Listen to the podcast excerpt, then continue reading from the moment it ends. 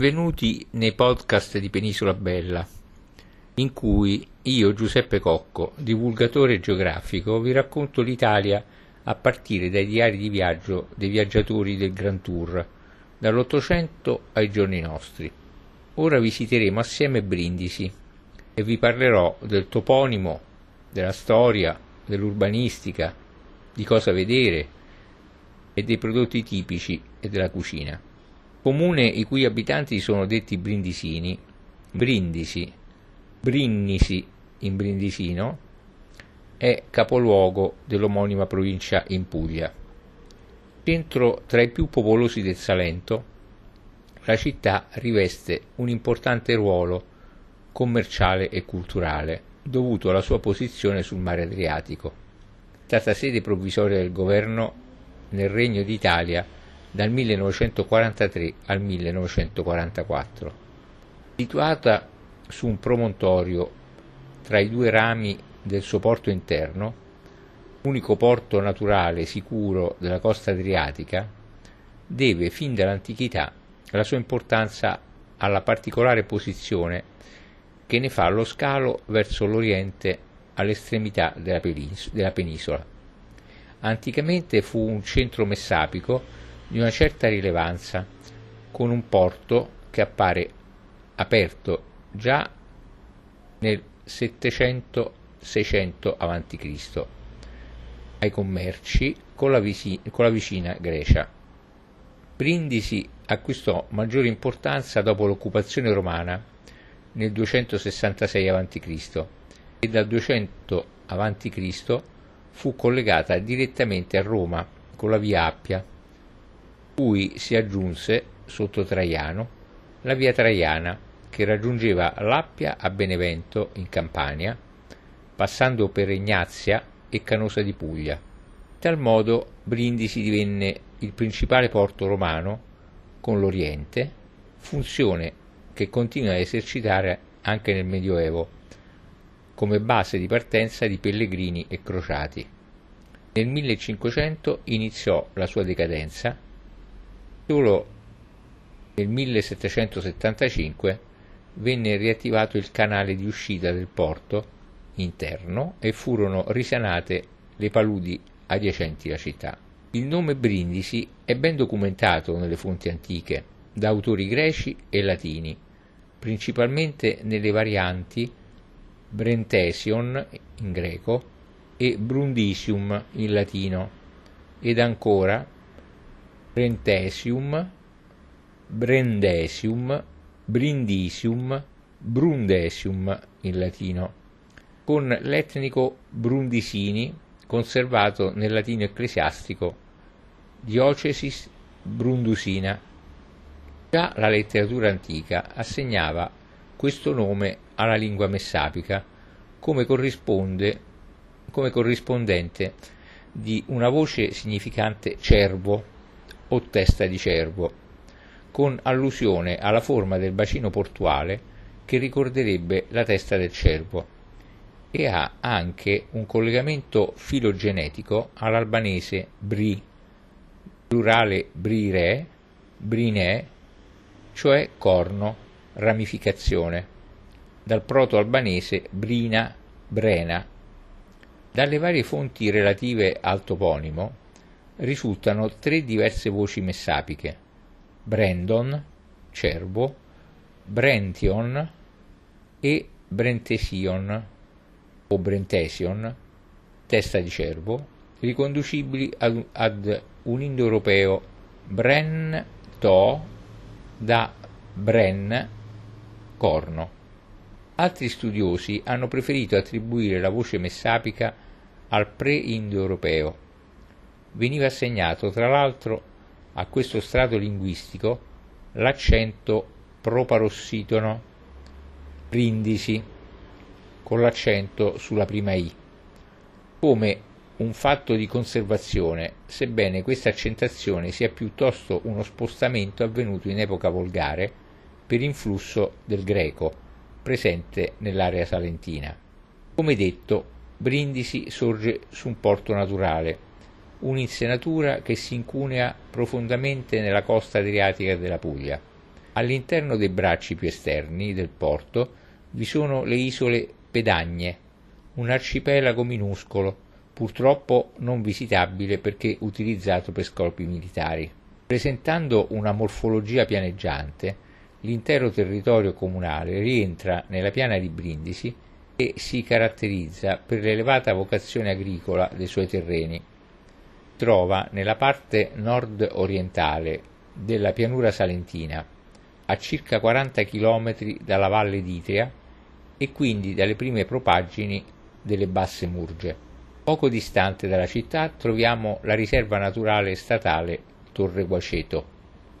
Si tratta di una città antichissima, detta Porta d'Oriente, in quanto porto per le rotte verso l'opposta sponda adriatica e quindi crocevia di culture e genti, che ha vissuto una storia altalenante caratterizzata da periodi aurei e periodi di decadenza, sempre in stretta correlazione alla sua posizione geografica e all'importanza del suo porto. L'origine di Brindisi è stata individuata nel promontorio di Punta Leterrare, che si trova nel porto esterno, dove è stato scoperto un villaggio dell'età media del bronzo, 1600 a.C., dove un gruppo di capanne, protette da un terrapieno di pietre, ha restituito frammenti di ceramica micenea. Lo stesso Erodoto aveva parlato di un'origine micenea di queste popolazioni. La necropoli di Tor Pisana, a sud dell'attuale centro storico di Brindisi, ha restituito invece vasi proto-corinzi della prima metà del 700 a.C. La Brindisi messapica intrattenne certamente rapporti commerciali intensi con l'opposta sponda adriatica e con le popolazioni greche dell'Egeo. Tali rapporti sono documentati da numerosi reperti archeologici, mentre fu in contrasto con la vicina Taranto.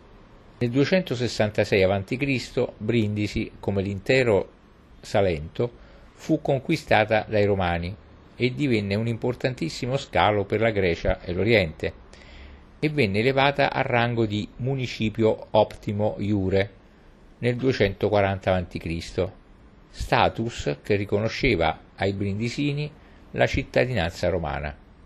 La città conobbe durante il periodo romano la, su- la sua età aurea e godette di importanti collegamenti stradali con Roma attraverso le consolari Appia, la Regina Viarum e la Via Traiana. Crocevia culturale, soprattutto per chi si recava in Grecia per motivi culturali, partecipò alla storia di Roma dando i natali al poeta Marco Pacuvio, il più grande tragediografo latino, nipote del leccese Quinto Ennio, che era considerato da Cicerone il padre della letteratura latina. Giulio Cesare ed Ottaviano si imbarcarono da Brindisi per raggiungere l'Egitto. Marco Tullio Cicerone vi sostò in quanto ospite di Lenio Flacco e qui scrisse le lettere brindisine. Sempre a Brindisi si trattenne Orazio, accompagnato da Mecenate. Fu meta dello sbarco di Agrippina con le ceneri di Germanico. Il celebre Virgilio vi morì il 21 settembre 19, 19 a.C proprio tornando da un viaggio in Grecia. Pertanto, nel periodo di massimo splendore di Roma, Brindisi rappresentava forse il porto più importante di tutto l'impero. Ma anche nel Medioevo il suo scalo fu importante, anche per le crociate in Terra Santa e nel 1800 per il collegamento tra Londra e le Indie orientali. Infatti molte tombe inglesi risalenti alla seconda metà dell'Ottocento sono presenti nel principale cimitero comunale. Sede episcopale sin dall'età apostolica, Brindisi fu un centro importante per l'evangelizzazione della zona, ma esaurito il fortunato periodo passato sotto l'impero romano, la città era già desolata nel 600, quando fu occupata dai Goti. Nel 674 fu presa dai Longobardi, guidati da Romualdo, ed assaltata dai Saraceni nell'838. Ritornò quindi stabilmente sotto il controllo degli imperatori bizantini che si preoccuparono di ricostruirla, forse agli inizi dell'anno 1000, affidandone l'incarico al protospatario Lupo. Il titolo di protospatario significa primo spatarios e indica il ruolo originario di comandante dell'ordine Taxis degli Spatarioi, le guardie, imper- le guardie imperiali, ed è un termine attestato a partire dal 600. Nel 1070 fu presa poi dai Normanni, divenendo parte del Principato di Taranto e del Ducato di Puglia e Calabria. Fu prima signoria dei conti di Conversano e poi, dopo la rivolta baronale del 1132, città demaniale per volere di Ruggero II. La città pugliese recuperò in parte il fasto del passato durante il periodo delle crociate, quando riottenne la sede episcopale, vide la costruzione della nuova cattedrale e di un nuovo castello con un importante arsenale. Divenne porto privilegiato per la Terra Santa e anche sede di una delle due zecche del Regno di Sicilia. Fu nella cattedrale di Brindisi che ebbero luogo le nozze del principe normanno Ruggero, figlio di re Tancredi, che nel 1192 vi lasciò a ricordo una fontana monumentale e quelle dell'imperatore Federico II di Svevia, con l'erede alla corona di Gerusalemme, Isabella o Yolanda di, Brie, di Brienne, il 9 novembre 1225 e sempre Federico II partì proprio dal porto brindisino nel 1227 per la sesta crociata. Brindisi fu fortemente colpita dalla peste nera e riguadagnò lentamente le antiche dimensioni demografiche grazie ad importanti flussi migratori di slavi, albanesi e greci che giunsero d'oltremare. Dal 1496 al 1509 appartenne a Venezia per poi passare sotto il dominio spagnolo. Proprio sotto il periodo vicereale iniziò un lungo periodo di declino pari passo al progressivo impaludamento del porto, che assieme al malgoverno portarono Brindisi in una situazione alquanto critica, mentre la dominazione spagnola aveva fatto della città un polo strategico per la religione cattolica. Infatti la città contava circa 36 conventi. L'aristocrazia viveva nella dissolutezza più assoluta, mentre il popolo viveva nella povertà più disperata. Stanchi di questa drammatica situazione, il 5 giugno del 1647 due piccoli commercianti navali, Teodoro e Donato Marinazzo, organizzarono ed aizzarono la folla ad una rivolta che vide la prigionia del sindaco, l'incendio del palazzo della zecca, l'assalto alle dimore dei nobili al servizio della Spagna e culminò con l'instaurazione di una specie di governo autonomo. La rivolta fu sedata solo un anno dopo, quando fu inviata una flotta ad espugnare la città. Finì con la cattura e impiccagione dei fratelli Marinazzo il 29 gennaio 1650 a Napoli. Con la successiva dominazione borbonica si ebbe un periodo di crescita economica. Nel 1775, sotto Ferdinando I delle due Sicilie, fu riattivato il canale d'uscita del porto interno e furono risanate le paludi adiacenti alla città.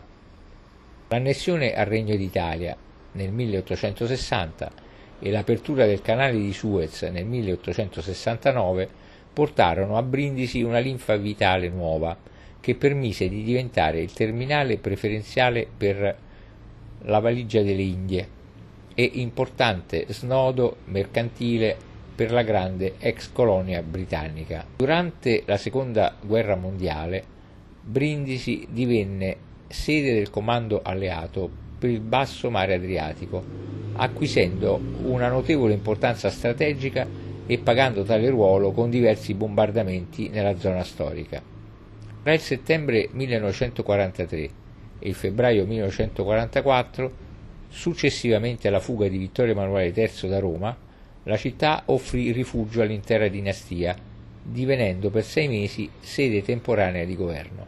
Da un punto di vista urbanistico, la città ha i più antichi segni di antropizzazione del territorio posto sul promontorio di Punta Leterrare, un'area costiera esterna al porto, ma si deve ai Messapi la formazione di una città nell'area dell'attuale centro urbano. Dell'impianto urbanistico della città messapica e di altre emergenze, la presunta agorà, i templi, le porte, non se ne hanno riscontri archeologici certi. Gli cavi occasionali hanno restituito soprattutto tombe. Dopo che a Brindisi fu importata una colonia romana nel 244 a.C., la città conobbe un'espansione urbanistica notevole per lo sviluppo economico e sociale che ne conseguì arrivando ad essere, secondo Plinio il Vecchio, una delle più importanti città italiane.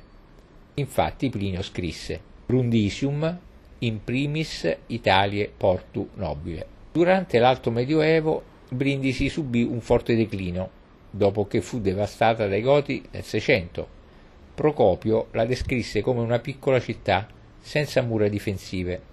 L'abitato si restrinse in un ambito più piccolo, probabilmente attorno al tempio di San Leucio, fuori dal centro antico, e il porto fu abbandonato per alcuni secoli.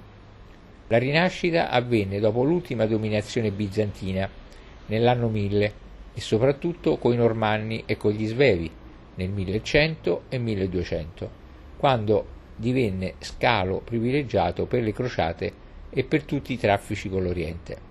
Successivamente la città si sviluppò intorno alla Rua Maestra, che attualmente corrisponde a via Consiglio, piazza Sedile, via Fornari, Largo Angeli e via Carmine, sulla quale si affacciavano i più importanti edifici privati cittadini. La città era divisa in tre rioni o pittachi, Santo Stefano nelle vicinanze delle colonne, Santa Eufemia nella zona di Santa Teresa e Sant'Oma nella zona di Santa Lucia. Della peste del 1348 e le seguenti discordie cittadine furono devastanti per Brindisi, il fatto che portò al collasso la città fu l'inopportuna ostruzione del canale di accesso al porto e il conseguente impaludamento delle acque, per timore di un attacco dal mare da parte dei veneziani, che nel 1446 spopolò Brindisi. Sotto gli aragonesi e gli spagnoli, i maggiori sforzi furono rivolti essenzialmente intorno alle fortificazioni, mura, castello di terra e forte a mare, e a fornire agevolazioni a popolazioni di immigrati, soprattutto greci, albanesi e slavi. Solo attraverso la riapertura del canale Pigonati del 1775 la città conobbe un nuovo slancio che si aprì ai traffici con l'Oriente soprattutto grazie all'istituzione della Compagnia delle Indie sul finire dell'Ottocento da parte dell'Inghilterra. Lo sviluppo demografico ed urbanistico del Novecento ha portato al nuovo disegno della città moderna sovrapposta a quella antica, a costo di sventramenti e demolizioni, con i quartieri delle sciabiche, di San Pietro degli Schiavoni, del Teatro Verdi, della Torre dell'Orologio. Iniziamo la visita da Piazza del Duomo.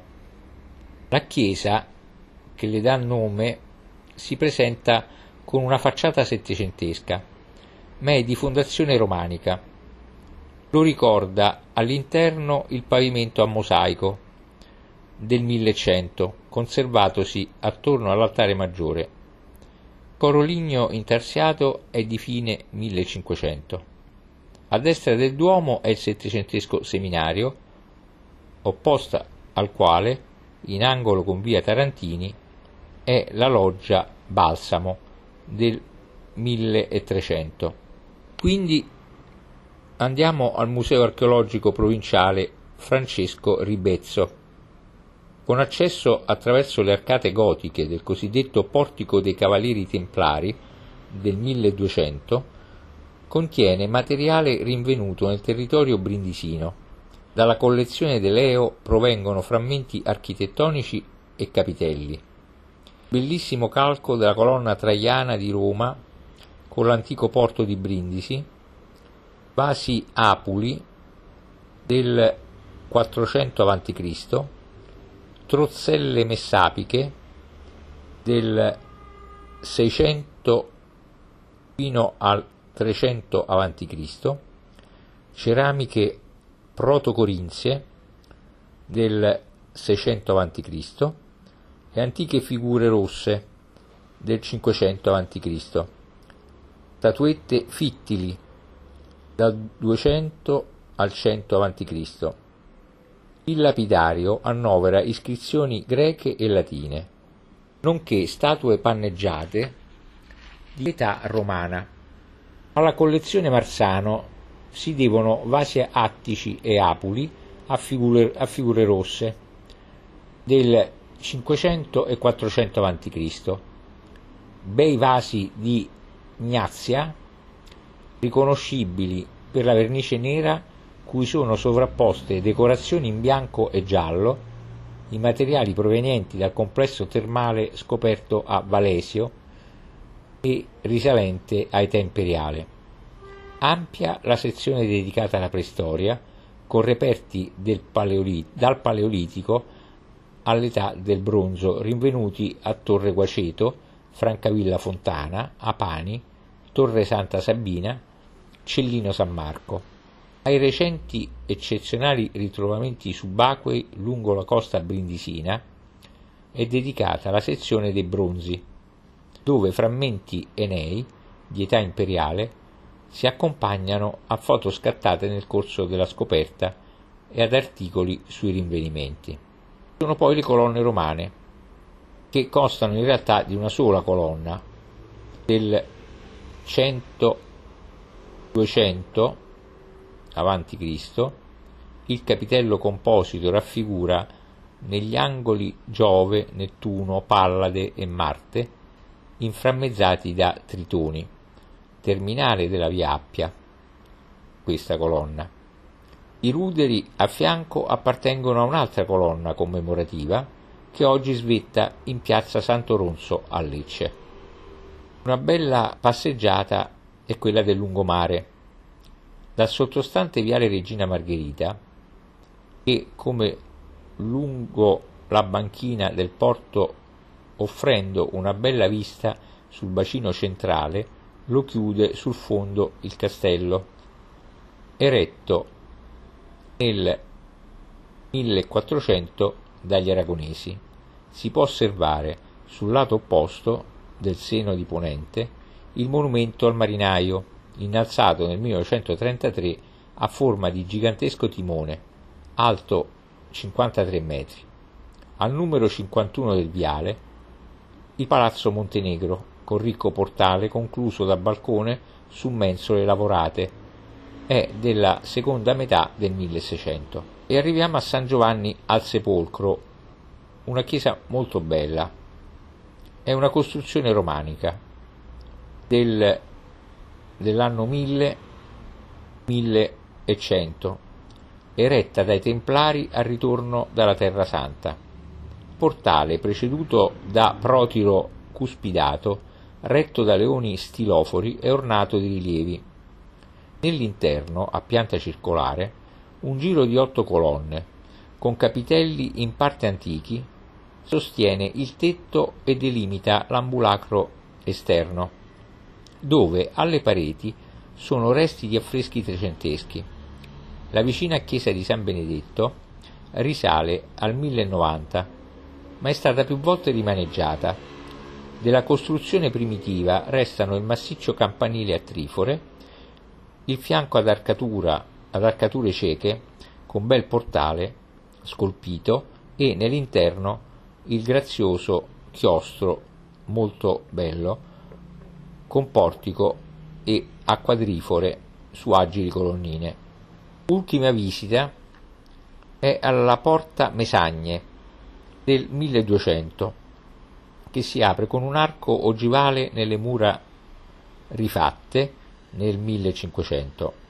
A destra, al fondo di Via della Libertà, proseguimento di Via Colombo, si trova inglobato nell'area militare il castello Svevo, prospettante sul seno di Ponente. Il primitivo nucleo con torri rettangolari fu fatto erigere da Federico II nel 1227. Verso la fine del 1400 l'ampliò Ferdinando I d'Aragona con l'erezione di un antemurale e di quattro torri cilindriche e altre cinte murarie furono aggiunte sotto Carlo V nel 1550. Nel 1810 fu adibito a penitenziario. Brindisi fu anche un crogiolo culturale. Infatti vi nacque Marco Pacuvio, drammaturgo, la cui produzione fu esclusivamente tragica.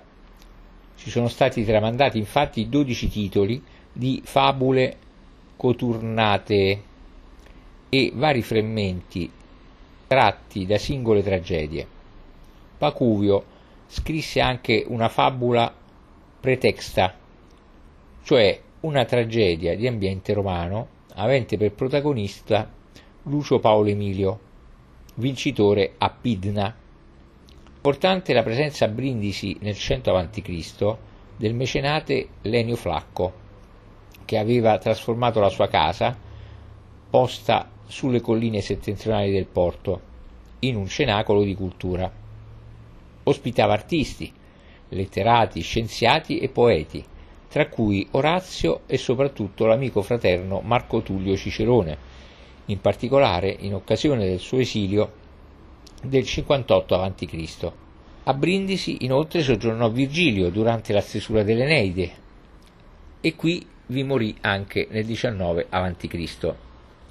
Poi Aulo Gellio nelle Noctes Actiche tra il Serio ed il Faceto parla di Brindisi come di una città dove la cultura era ampiamente diffusa e dove si potevano trovare a buon prezzo testi in lingua greca. Vi è traccia invece delle opere di una Clodia Antianilla, giovanissima poetessa brindisina, di cui si conserva solo una statua, proveniente dall'area del foro della città, con il basamento che reca un'iscrizione elogiativa di rara bellezza. Lupo Protospata che compilò nell'anno 1000 un Chronicon, se non fu con certezza un brindisino, fu comunque un pugliese. Ma i più bei versi dedicati a Brindisi furono composti dall'imperatore Federico II di Svezia, di Svevia, e così cantò la città che riteneva la capitale di tutte le città di mare. Ilia solis ave, nostro gratissima cordi. Dopo il cibo per la mente è ora della cucina brindisina, che ha numerosi prodotti tipici agricoli e del mare. È una cucina povera per gli ingredienti usati, a partire dalla farina poco raffinata oppure di orzo, meno costosa di quella di grano.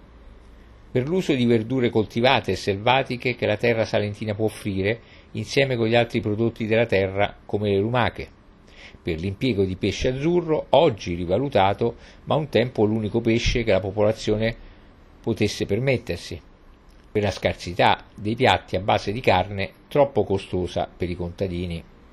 Tra le ricette tipiche, in particolare, li pettuli, ossia frittelle di pasta lievitata da gustare dolci o salate, magari ripiene di baccalà o acciughe sotto sale di cavolfiore o broccoli. La tagliedda, di riso, patani e cozzi, ossia riso, patate e cozze al forno, la zuppa di pesce, il purè di fave, fave e cozze, cozze racanate, la scuma timari con bianchetti, alici marinate nel limone. Le alici vengono pescate grazie all'uso delle sciabiche, reti da pesca a strascico con assetto verticale usate per pesci piccoli sotto costa in bassi fondali. Ancora tra i piatti tipici troviamo le lagane con legumi e naturalmente pasta, paste al sugo, al sugo, cavatelli, le celebri orecchiette, che in dialetto brindisino si chiamano stacchioddi, i ravioli con ripieno di ricotta. Poi ci sono i formaggi brindisini, che sono per lo più di origine ovina, data la diffusione dell'allevamento delle pecore e delle capre. Nella stagione estiva si producono il caciocavallo e il cacio ricotta, che si può consumare fresco o stagionato per qualche mese, in modo che assuma un sapore più deciso. Tipici della stagione invernale sono invece il formaggio pecorino, la ricotta e la ricotta forte o ricotta scante per via del sapore che pizzica il palato, che si presenta come una crema spalmabile e si ottiene dalla fermentazione della ricotta. Viene impiegata per insaporire il ragù o spalmata sulla, sulla bruschetta. I formaggi freschi più diffusi sono la burrata, la giuncata, la manteca, la mozzarella e il fior di latte. Le verdure, come detto, sono le vere protagoniste della dieta tradizionale del Salento. Secondo la stagione troviamo le cime di rapa, vari tipi di cavolo, verze, mugnoli, ossia broccoli, cavolfiori, cavoli cappuccio, le bietole, il cardo, i peperoni, i funghi, le melanzane e le zucchine, tutti serviti secchi al sole o sott'olio i carciofi di cui i brindisini vanno molto ghiotti e Brindisi ne è una grande produttrice. Numerose sono anche le verdure selvatiche impiegate nella cucina tradizionale, le cicorie selvatiche, il tarassaco, detto in dialetto zangune, gli asparagi selvatici preparati sott'olio, la senape selvatica, i cardi selvatici, i lampascioni detti anche pampasciuni, o pampasciuli e i capperi. Frequentissimo nella cucina brindisina è anche l'impiego di pomodori verdi o maturi. Questi ultimi sono impiegati principalmente per la salsa di pomodoro, ma vengono consumati anche sott'olio, dopo un processo di essiccamento naturale. Significativo è anche il consumo di olive nere e verdi, schiacciate o in salamoia. Infine, diffusi sono anche i legumi, fagioli, ceci, piselli e fave, cicerchie, da consumarsi freschi, primavera o secchi durante la stagione invernale. Tra le specialità preparate con la frutta abbiamo la cotognata, il cotto di fico e i fichi secchi preparati con un ripieno di mandorle, marmellate di arancia, limone e di fichi. La pasta, come il pane, vengono prodotti con farina poco raffinata e quindi assumono un colorito scuro, utilizzando anche farine di semola rimacinate e mescolate in una certa percentuale con la farina tradizionale. Per quanto riguarda il pane, importanti specialità sono quello di grano duro, il pane di semola e il pane di orzo. Per la produzione del pane si utilizza il lievito, il lievito naturale, detto criscituni, e la cottura avviene nel forno di pietra utilizzando fascine di rami di ulivo che danno al pane un profumo particolare. Una tipologia tradizionale è il pane con le olive, detto anche puccia o uliata, realizzato con una farina di grano molto raffinata rispetto al pane semplice, al quale vengono aggiunte olive nere di dimensioni piccole. Tra i prodotti da forno importantissima la frisella, una sorta di pane duro disidratato che serviva per essere conservato a lungo in casa tagliata a metà durante la, eh, l'uscita dal forno, viene poi messa nell'acqua per essere riammorbidita e condita con pomodoro fresco, aglio e spezie. Poi ci sono i taralli e i tarallini, anch'essi facilmente conservabili per lunghi periodi. Tra i dolci brindisini, al primo posto la pasta di mandorle, ottenuta dalla macinazione di mandorle sgusciate e zucchero. Di solito si trova farcita con marmellata, tipicamente la cotognata, o la mostarda, marmellata d'uva di varietà negro amaro. Un'altra specialità sono le cartellate, nastri di una sottile sfoglia di pasta ottenuta con farina, olio e vino bianco, unita ed avvolta su se stesso su se stessa sino a formare una sorta di rosa coreografica con cavità ed aperture, che poi viene fritta nell'olio. Secondo la ricetta tipica, una volta fritte le cartellate sono condite con vincotto tiepido o miele e poi spolverizzate con cannella, zucchero a velo o confettini colorati. A proposito di vini, nel territorio brindisino si producono l'Aleatico di Puglia DOC, lo Stuni DOC, il Brindisi Rosso DOC, il Brindisi Rosato DOC e il Puglia IGT. Lungo la strada Appia dei Vini, di cui il Brindisi è membro, esistono varietà indigene di vitigni, Malvasia Nera di Brindisi, il Sangiovese, il Negro Amaro, l'Ottavianello e il Susumaniello